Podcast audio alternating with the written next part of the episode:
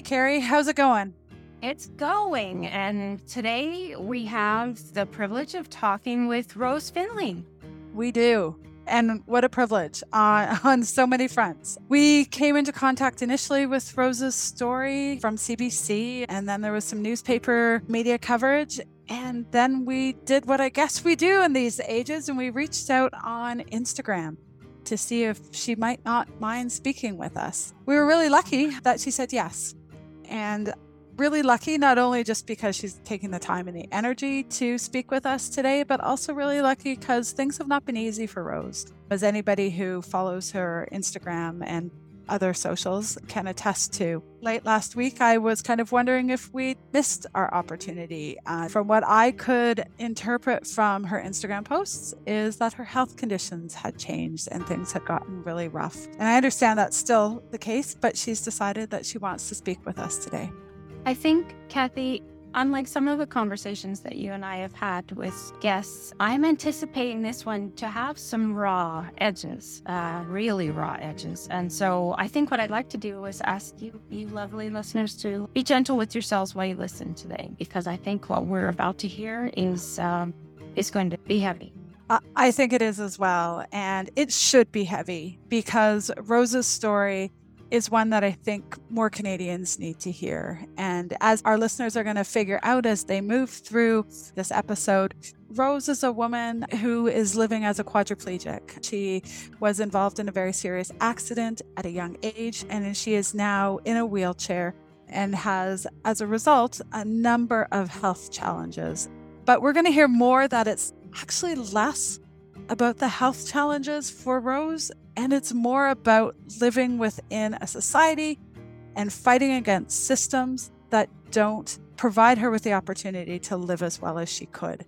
And so that's the conversation in the context of someone who is accessing MAID and knows that MAID is accessible to her. That's the story that I think we're going to hear from Rose today. I think you're right. And I think what I'll be particularly interested to hear is that phrase, quality of life. We talk about that when people are accessing MAID. I'm really curious to hear about the quality of Rose's life right now in Ontario and in Canada. So looking forward to this conversation. Let's get her going. Okay, Rose, thank you again for uh, agreeing to speak with us today. And can you just start us off by letting us know a little bit about what's going on in your world? What's a typical day for you like? Well, I have lived in a suburban community for the better part of fifteen years. I've moved around in that time as well, which has given me experience in other communities, but it's always been very challenging here in the burbs to live as a disabled person. We just simply don't have the infrastructure necessary to support individuals with complex needs. So myself, I don't have access to things like public transportation, which, you know, I, how do I get to and from medical appointments?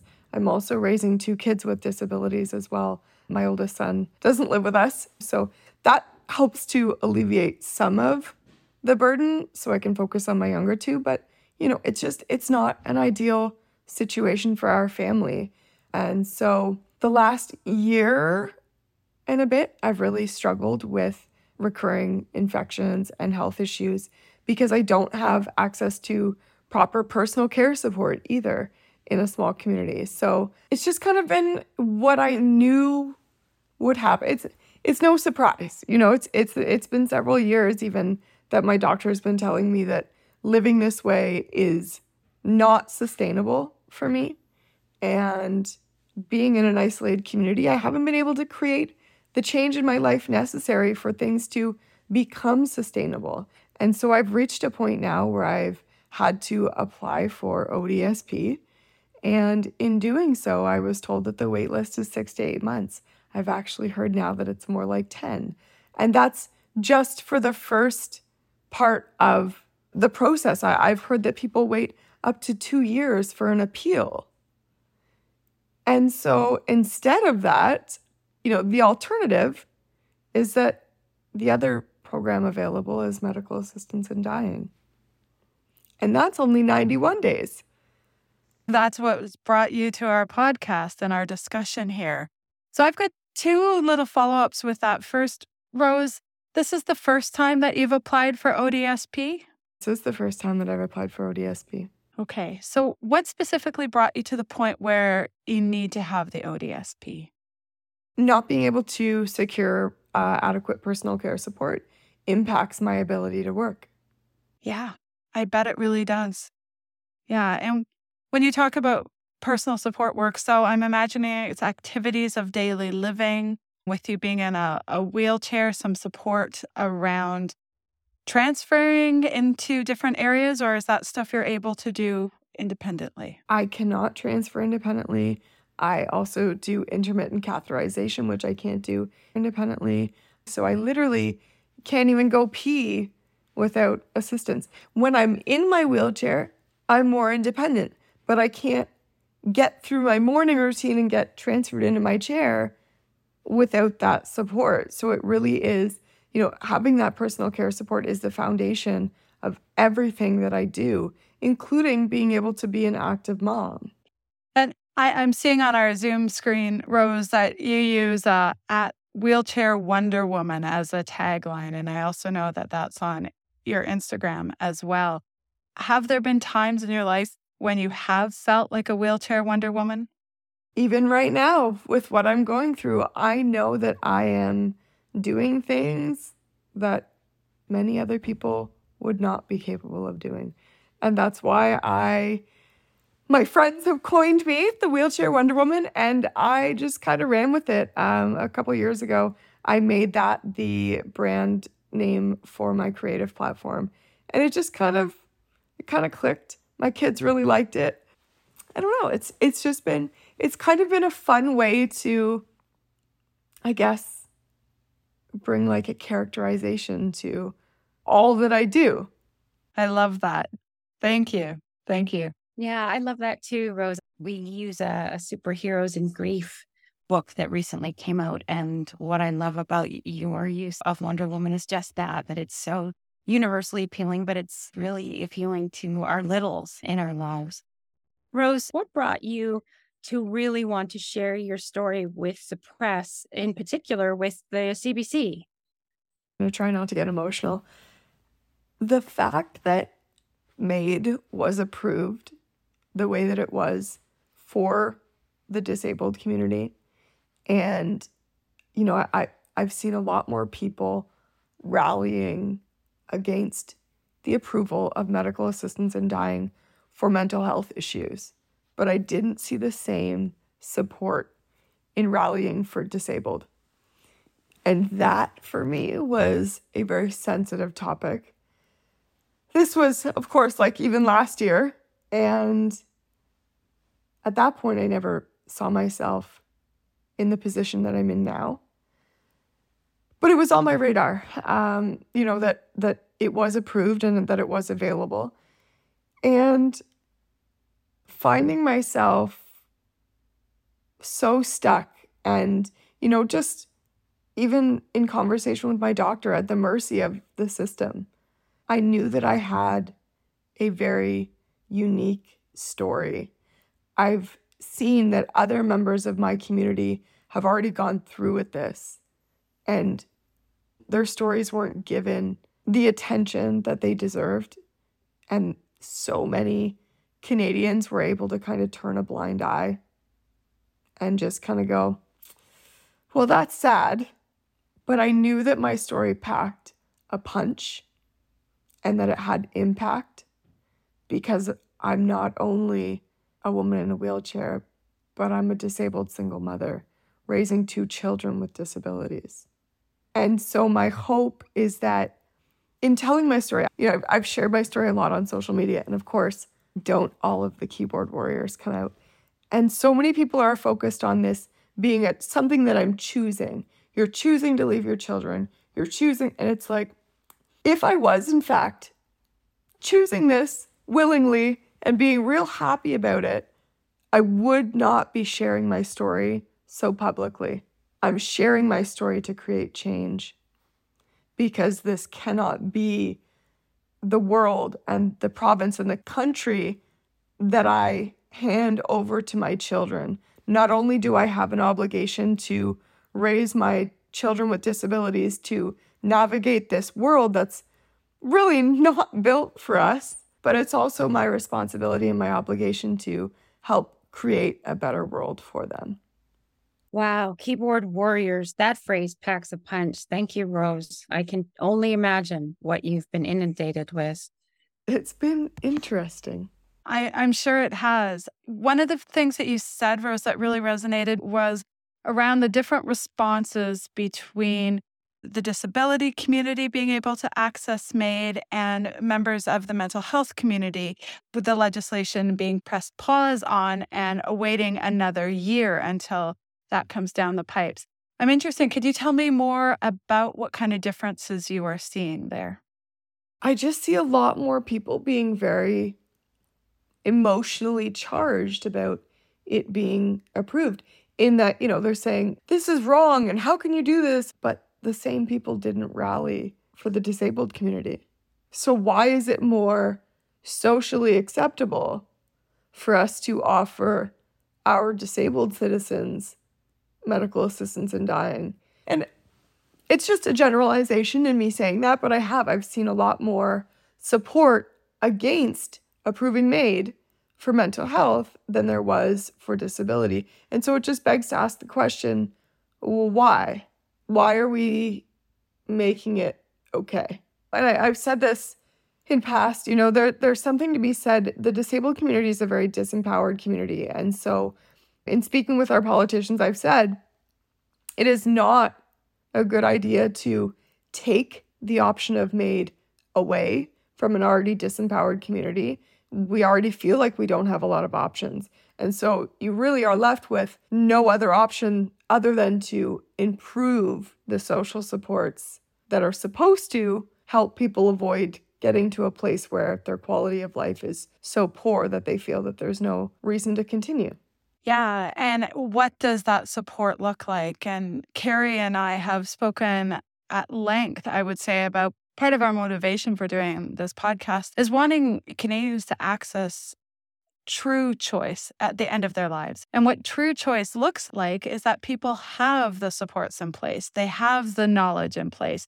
They understand what's available to them, and the things that are available to them are available to them regardless of where they live and what they can access from healthcare.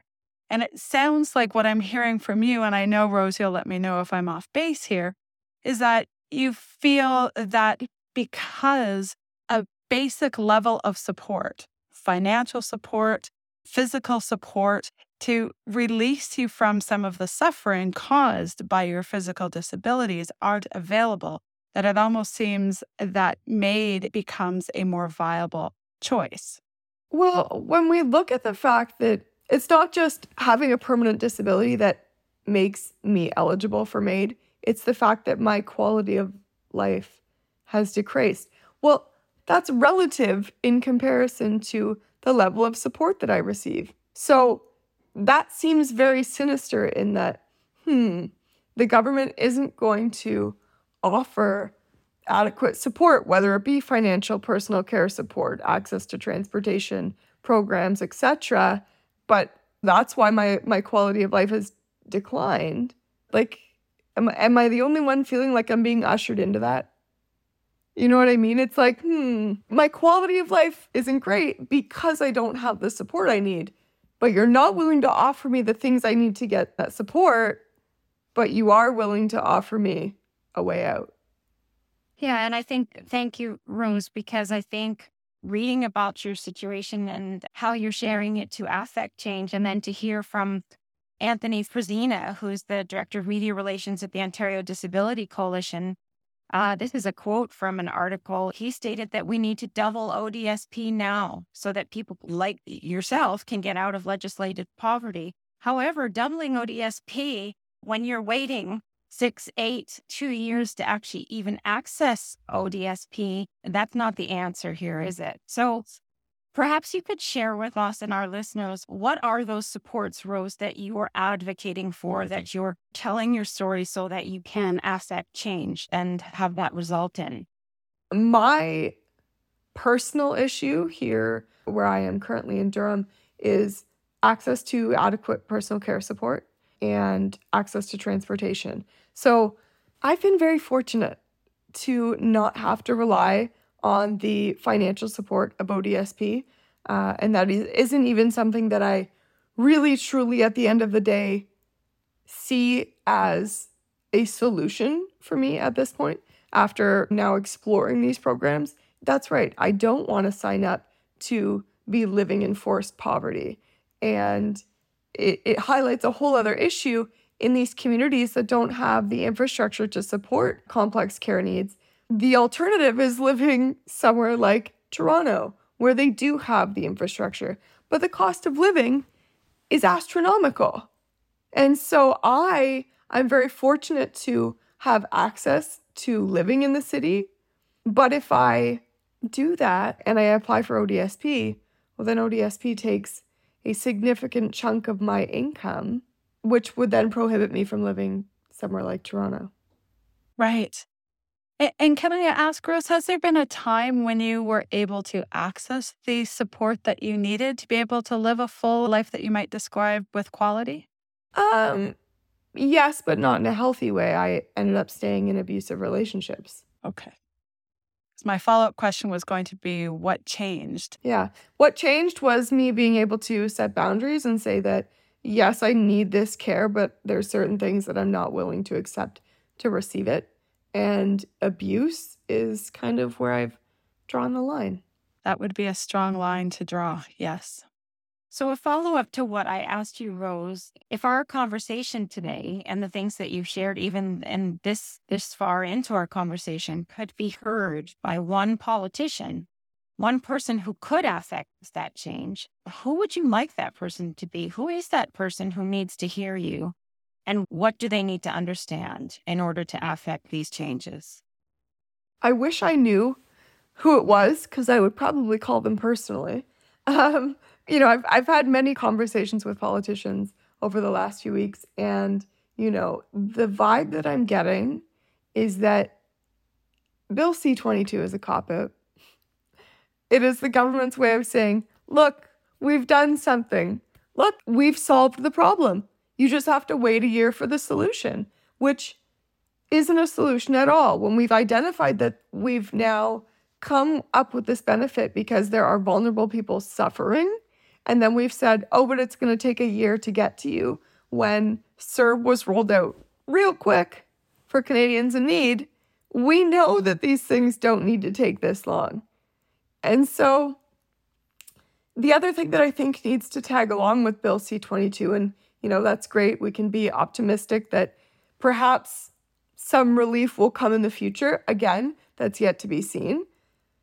I would like to hold our politicians and our federal government accountable when it comes to that. It'll be interesting to see what happens. But um, the other thing that really needs to happen in this country is that medical supplies, medical equipment, and prescriptions need to be covered for all disabled Canadians across the board, because we have people who are being forced to quit working in order to get that coverage because we can't afford it.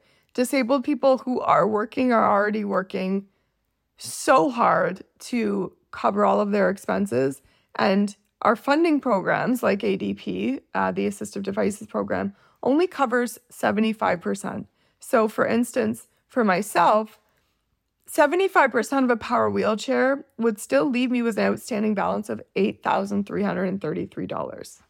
Where am I going to make an extra eight thousand three hundred thirty-three dollars? Right. I'm not able to. And so in not being able to, my only option is to quit work and apply for O D S P. Me, personally, I have never, never had to go that route. Instead, I'm putting extra strain on my body by staying in a manual wheelchair that really isn't great for me. And then, so the outcome of that would be that my health will decline in other ways. I'm putting strain on my body because I don't have access to the equipment that I need. And so, Rose, when we're talking about true choice that people are making, you are constantly making choices every single day that changes your quality of life. Absolutely. So if we think about accessibility to care and options and finances being part of the whole picture around medical assistance in dying, have you gone to that point, Rose, where you've talked to a healthcare provider about accessing MAID? Yes, I've already uh, done my application. I've waited my ninety-one days. I'm at the point now where I just have to speak with my physiatrist, show that I have done absolutely everything within my control in the last ninety-one days to improve my quality of life. And from there, I book my date. So it sounds like you you have put things into place, and that is what linked to how, in addition to the C B C coverage, linked us to your Instagram page, which you talked about before, um, in terms of having the countdown on that page. I wonder if you can tell us a little bit about what motivated you to do that. And what kind of responses did you get? You referenced, you know, the keyboard warriors. What was that like for you? So my reason for accessing it is because I continue to get more and more sick. And I've had a couple bouts with sepsis. And should it ever come to, and I, I don't respond well to antibiotics, so it's a dangerous teetering situation. And should I get to a point where I am basically rotting from the inside out in front of my children, uh, I would like the option to not have to go out that way. So am, am I choosing that today, tomorrow? No. But do I want it there in case? Absolutely. I'm very sensitive to the trauma that my children could potentially have to endure uh, because of my situation, which could all be avoided, which is probably the most difficult part of all of this, is it's like, this doesn't need to be happening right now. It, it's so unnecessary. Um, so it's there in the event that I need it.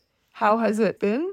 Horrible. I didn't start the countdown until uh, day fifty because I spent the first forty-one days processing the reality and the gravity of my situation.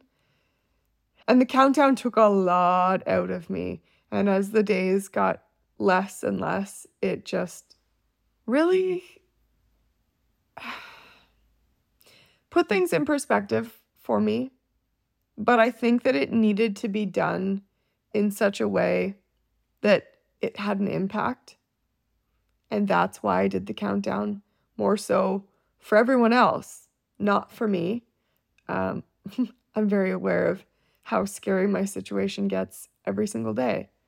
So I just think that it was the best way to get the message across, to raise awareness. And it gave me the opportunity to really educate other Canadians. One stat that I continue to uh, repeat is that the average Canadian spends eight to eleven years of their life with one or more disability. And so while this may not seem like it's everyone's fight today, there's a very good chance that it will be at some point in their lifetime. And I promise you that the day that you become disabled is not the day that you want to start the fight. Yes, so very true. Rose, I'm curious to ask you now, and you've mentioned the keyboard warriors, and I can only imagine perhaps the negative or the pushback that you've received. I'm wondering if you would share with us the stories or the feedback that you've been given from people who say, yes, yes, I don't feel like I have a voice, and, and thank you so much for raising these issues. Can you talk a little bit about some of the um, people who have weighed in who are very much in favor of what you're doing? That has been one of the best motivating factors for me to continue because, like I said, I did get, you know, a lot of negative feedback and negative pushback. And it was how many people weighed in and said, yes, I'm terrified.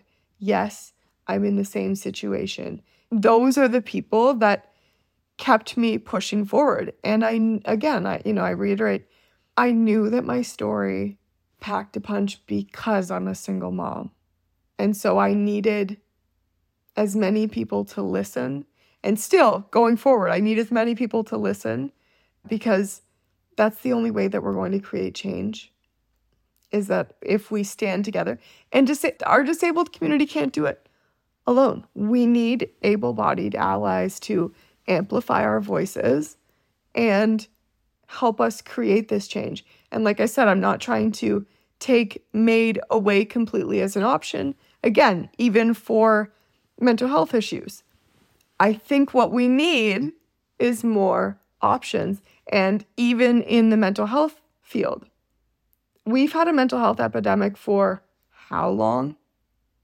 Where are the services? Where are the supports? They're severely lacking in that arena as well. And so perhaps we can look at what has happened in approving it for the disabled community and perhaps push pause a little bit longer on mental health until we are able to fix the gaps that we're seeing with approving it for the disabled community. Um, obviously, you know, fix those gaps first and foremost, and then going forward, make sure that those gaps don't exist when we approve this for people with mental health issues. And I, I think some of those differences or some of the rationale that people are giving for why it is an option for people who are physically disabled to be able to access MAID is because of the physical suffering piece around it. And I think part of the reason it was put pause is around the mental health suffering being um, arguably, and I'm not going to make that argument at this point, being different from physical suffering. But what I'm hearing from you that I think is different from when we think about track one with medical assistance in dying, and we understand initially when MAID rolled out that it tended to be people who were white, well-educated, and dying from cancer um, who were accessing MAID. And now with the expansion, we're hearing people with many different lived experiences. And as we're talking today, the disability community being one of them. And so when you talk about wanting to access the Ontario Disability Support payments for your everyday personal support, and then recognizing that doing that takes longer than putting in an application to end your life, what kind of feedback are you hearing from your healthcare providers? Are you hearing from people who, you know, do tune-ups? I'm assuming a manual wheelchair, as far as I know, also requires repairs. Are you hearing feedback from those people as well? Interestingly enough, I my, my doctor was, he understood why I wanted to apply, uh, but my doctor's known me for quite some time, and he knows that I am a very strong advocate, that I do have a lot of potential, that I'm raising kids, that I'm not the the typical candidate that you would see applying for MAID, and he knows that. And so, you know, he did reiterate, he's the guy usually in the area that does the procedure, um, and that he was like, I don't think I personally will be able to do this. I'm, you know, I just, I have a very close relationship with you as a patient. And so I see that, but he did support me speaking out and helping to create change. Uh, he was in support of that. My occupational therapist, same thing. She said, absolutely. She thanked me. She was like, thank you. You are a voice for so many. She said, even just so many of my, my clients who just don't have the ability to speak out in the way that you do. And so yeah, I've had professional support in sharing my story and and trying to create change, because our medical professionals also feel like their hands are tied. You know, my doctor's like, I will do anything and everything. He will sign letters, write letters, whatever I need him to do. But again, he feels too like his ability to help is limited. And so what you're describing is that you have people on your side, people who agree that you have, if I can simplify it, an awful lot to live for. But it's the system, the larger system, which will allow you to live well that's letting you down. one hundred ten percent. So you've done this piece, this very powerful advocacy effort on Instagram, and told us a little bit about some of the positive responses that you've got from people who understand your story from a personal level, and also people who would want to be able to support and advocate for change. Can I ask you what have been some of the less positive responses you've had? Well, people who don't know me saying things like, you're choosing to leave your children, you know, what about your kids? Like, why don't you just give your kids away then if you're just leaving them, and, and things like that. And it's like, but I'm not. The last thing I want is to leave my children to navigate this world alone.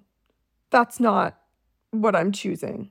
I am being sensitive to the fact that my current situation is very out of my control. And the only way that I'm going to get control of it is if I can get myself to an environment where I have support and access. And that support and access will not only be for you, but for your family.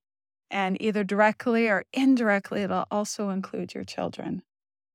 Well, my children have also faced discrimination in the school system out here as well. Like, it's, it's a smaller community. It's kind of the way it is. It's, it's very small-minded and just point blank, smaller community, less resources. Bigger community, more resources.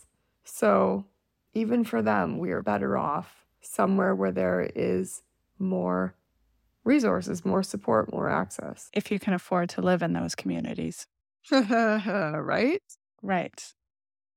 So, Rose, I'm thinking your children are school age. Is that correct? They are. My oldest son will be eleven in September. My middle son just turned nine a couple weeks ago. And my little guy has a birthday in two weeks. Oh, wow. Okay. And so I, I know for me personally, um, I've had cancer, and I know what it was like to tell my children about uh, me having cancer. And my kids were a little bit younger than what you're describing, but kids are pretty astute, and they know a lot when things aren't going well for their parents. What have you told your kids about your advocacy efforts, about thinking about medical assistance in dying, about what it is that you need to live well? I was very sensitive and conscious of how this would affect them. And so I didn't share it with them until it hit the media. And at that point, I thought, okay, kids can be mean.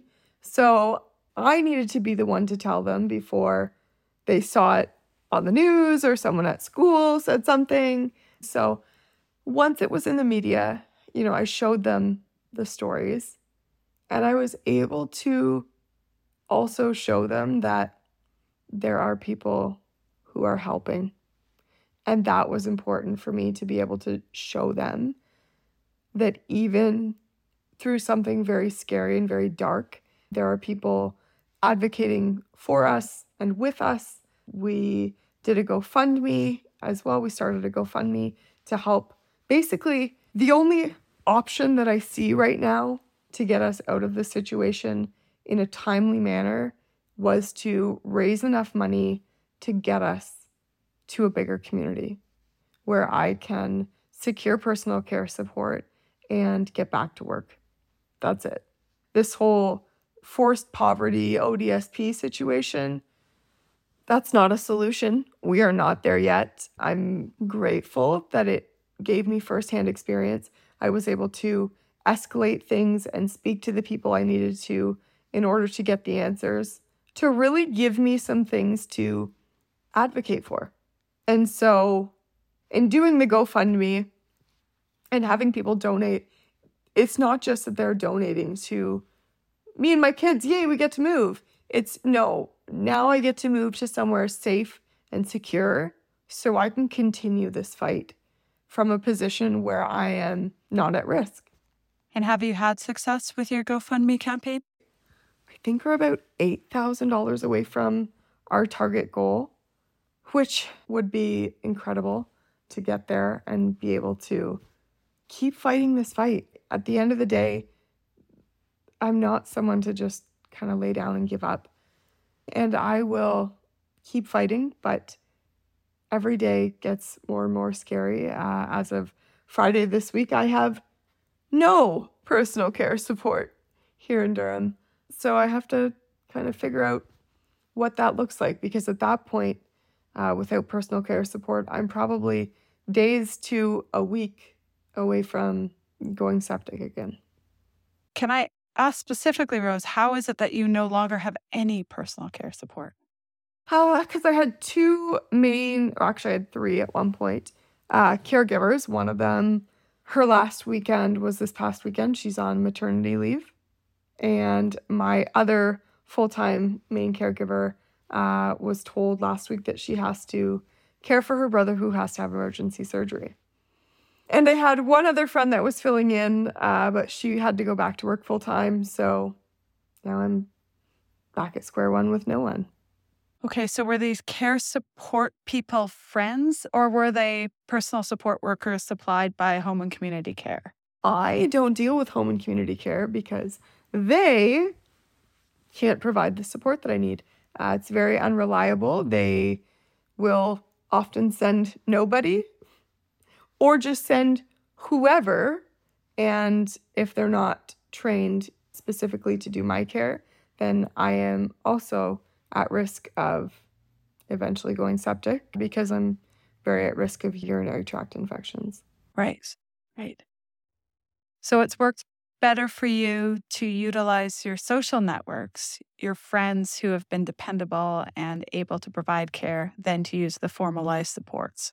Well, previously, when I was working full-time, I was able to pay for private caregivers, which, again, it, it's more reliable. And it's sad that it is that way. And I know that that's not accessible to many, many, many people with disabilities. But again, this is like the way that I've had to live my life in order to remain safe in a community where we just lack the infrastructure and the resources. Agreed. And it sounds like you have been creative and forceful in getting yourself the things that you need, but the system hasn't been very supportive at all. No, and and I mean, I've I've always been aware of how awful it is. Obviously, COVID really, really highlighted that because O D S P is thirteen hundred dollars, but we decided that at minimum Canadians need two thousand dollars to live. Well, that's a huge discrepancy. So that was kind of the first real big, like, oh, oh, okay. Yeah, that's that's a very big gap between those two. So I've, I'm not oblivious to it, but I, I've been very fortunate and very privileged to not be at the mercy of O D S P, at least. You know, I've I obviously have had to deal with the the lack of care supports and hiring privately and and what that entails. But that was just kind of something that I was willing to accept. Also, thinking that the suburbs was going to be the better place to raise my kids. But now, after seeing, you know, even the challenges that they're having in the community, it's become blatantly obvious that this is, the burbs is not the best place to raise children with disabilities as a single mom with a disability myself. Rose, we talked earlier about, you know, speaking specifically to politicians, to policymakers, to change makers. What I think I'd like you to answer for us, for me, for our listeners, is what do you want everyone in Canada to understand about living with a disability? And, and I'm asking because I really get the sense that people who live with disabilities, that's everyone's responsibility. You suggested earlier that there's a need for able-bodied allies and advocates, and that waiting until you are someone living with a disability is not the time to start advocating. What do all Canadians need to understand about what it is like in Ontario? You know, and we're two-tier, right? We have a provincial healthcare system, and then we have a federal system that's now legislating MAID. What do we need to understand about the way that you are forced to live? Well, I've heard across, you know, from all provinces, people with the same complaints. And I also think it's important to note that not every disabled person is treated the same within the system. I've heard from some disabled people who are like, you know what? I'm actually doing okay. Not great, but I'm doing okay. And I've heard from some disabled people who are like, oh no, no, no, it's way worse even than what I'm dealing with. And I can appreciate that too. I am very aware of the ways in which I am privileged. However, I think it's important for people to get in touch with their beliefs about our country and about our provinces, because something that just kept coming up for me was, this is not the Canada that I was raised in. This is not what I grew up thinking my country stood for. And so to see how much people are suffering, and I get it, you know, everyone, everyone is in a tight spot these days. You know, you're hard-pressed to find someone who's going to say, oh, living well and everything's great and the cost of groceries doesn't bother me at all. However, I think it's important for us to keep our empathy intact as much as possible. And I've been disabled for seventeen years. The last two years living with a disability have been the most difficult, and not because my circumstances have changed, but because I've seen a degradation in humanity. The first year of COVID, people were like, oh, I, you know, let's be helpful, let's band together, da da da. Since then, the last two years, the behavior and the mentality that I've seen from so many people in my community, in my personal life, on the internet, it's a different flavor. And it's sad, it's disheartening. And I, I use the analogy of the bees. You know, oh, everyone's worried about the bees. Well, we're an ecosystem. You know, if we're worried about the bees, you know, if the bees are at risk, we're all at risk. Well, if our vulnerable citizens are at risk, we're all at risk. Because like I said, if it doesn't affect you today, there is a likely chance that it will affect you one day. And so I think that it's important for us to kind of take inventory in that way. Just do like a stop check and kind of go, oh, whoa. The trajectory that we are on is not one that we want to be on, because the outcome is not a happy, great place, uh, a happy, great country that we are all raised to believe we live in. And so I think it's just a very slippery slope. It's a very scary time for Canadians. And I honestly think if we don't change this, this will be a stain on our country. And when I say that, I say it because I'm filming documentaries with international media outlets that have all eyes on Canada and their policies right now, because they're worried that the same things are going to happen in their countries, and they're trying to stop it. Yes. Yeah. When you were speaking, Rose, it reminded me of that pretty well-known quote that I can't attribute to the correct person, and I'm going to paraphrase poorly, but it says, the way in which a country cares for those who are most vulnerable says an awful lot about how that country functions. And I think that your use of the word stain, we know in Canada we have a number of stains, and I know you're totally on point to saying that everybody else in the world is paying close attention to what we are doing here. And I've got one final question for you, Rose, and I want to bring it back to your kids, because your kids are in many ways, like many young children, our hopes for the future. And so what do you hope for your kids at this point? What do you want us to know about what you as a mom want your kids to take from all this? Not to sound arrogant, but I am raising the leaders of the future. That I can tell you. My kids have empathy in spades. Of course, I'm going to get emotional. They are so strong and so resilient. And I have a lot of people who, the keyboard warriors, who say things like, well, why did you even have kids if you're a quadriplegic? And you just have to know them. They are bright. they are empathetic, they're understanding, they're, they're all of these things, they're independent, and they have a different perspective of the world. And so I know that my children are here to create change. And hopefully, you know, as a, a proud mom, continue with some of the work that I've started in advocating for those with disabilities. You know, their challenges are different than mine. My middle son has combination A D H D, and my little guy has type one diabetes. And I see them every day live in a world that doesn't understand them, isn't built for them, and yet they just educate everywhere they go. And they teach people, and they do it in such a way that I can't, sorry. They do it in a way that I am not even capable of doing.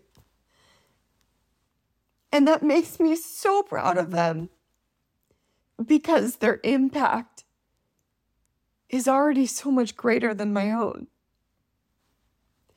And as a mother, I couldn't ask for anything more than that. And as someone who suffered a traumatic injury and became disabled, I've spent a lot of years of my life wondering why. You know, not not self-victimizing and sitting in that, but just kind of questioning, like, what what's the purpose?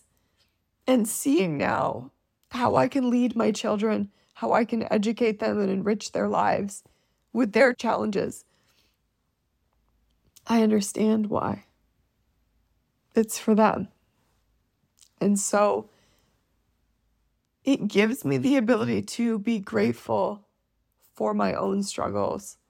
And I think that without my own disability, you know, I would in some way struggle to relate to my kids. So it, it's a blessing in disguise in some ways. And I'm glad that I've been able to put those pieces together and be more at peace with things.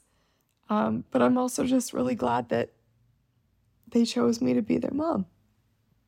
Well, Rose, thank you. You can hear it in your voice and, and your words, and I can only imagine the pride that, that goes both ways in, in your relationship with your kids.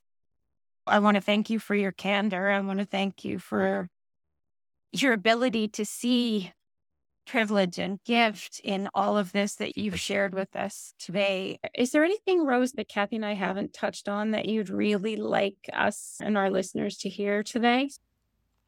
The only thing that I can kind of sort of speak to, I, and, and people have, have asked, okay, you know, you need us to amplify your voices. You need us to stand with you, united to create change. But what do we do? You know, a lot of people are, you know, how do we take action? And that piece, I'm still in the process of figuring out.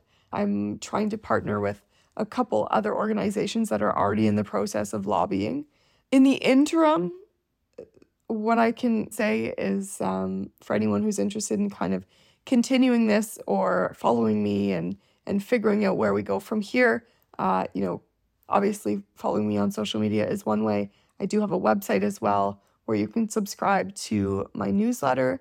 And then once I have more directive on where we go, how we write letters, or, you know, what we do in that way, then I can stay connected to everyone via email. So that's one way that we can stay connected.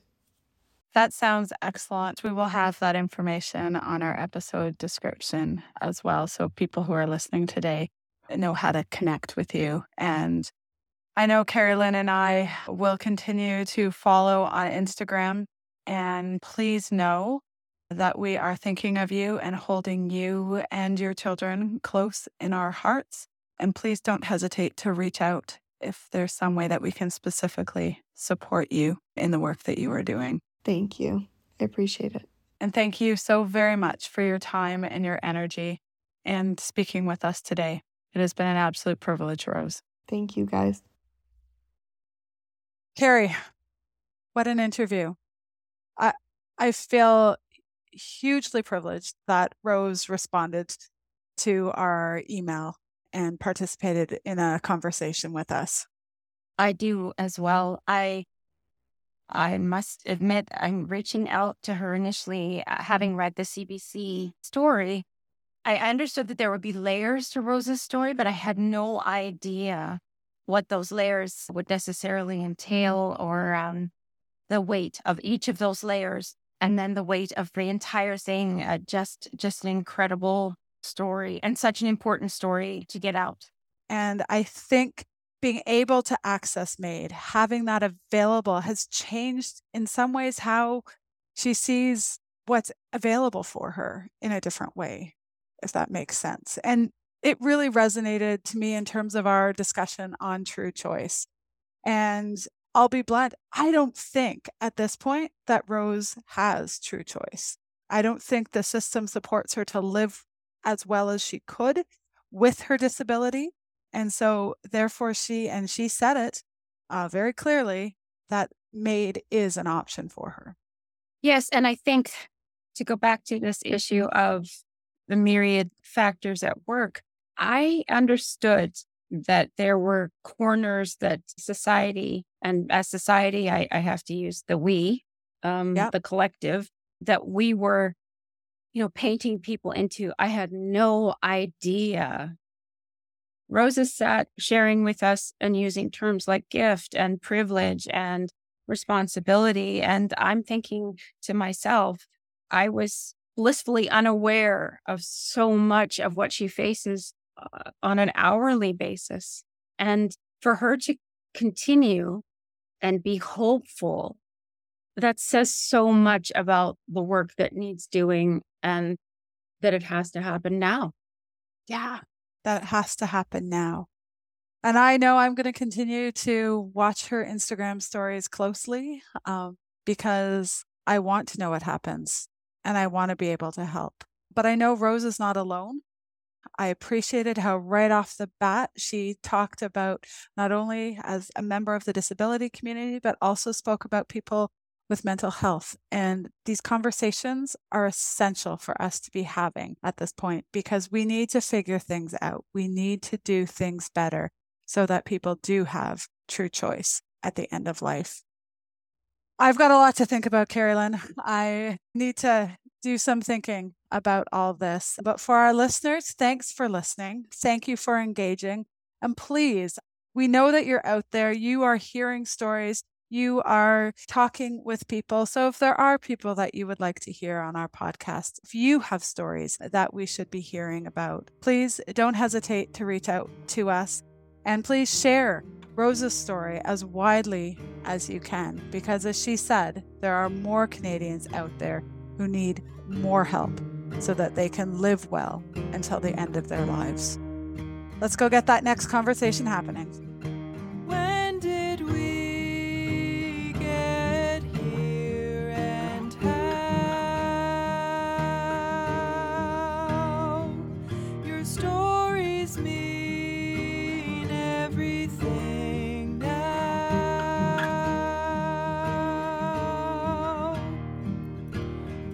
Did we get here, and how? Your stories mean everything now.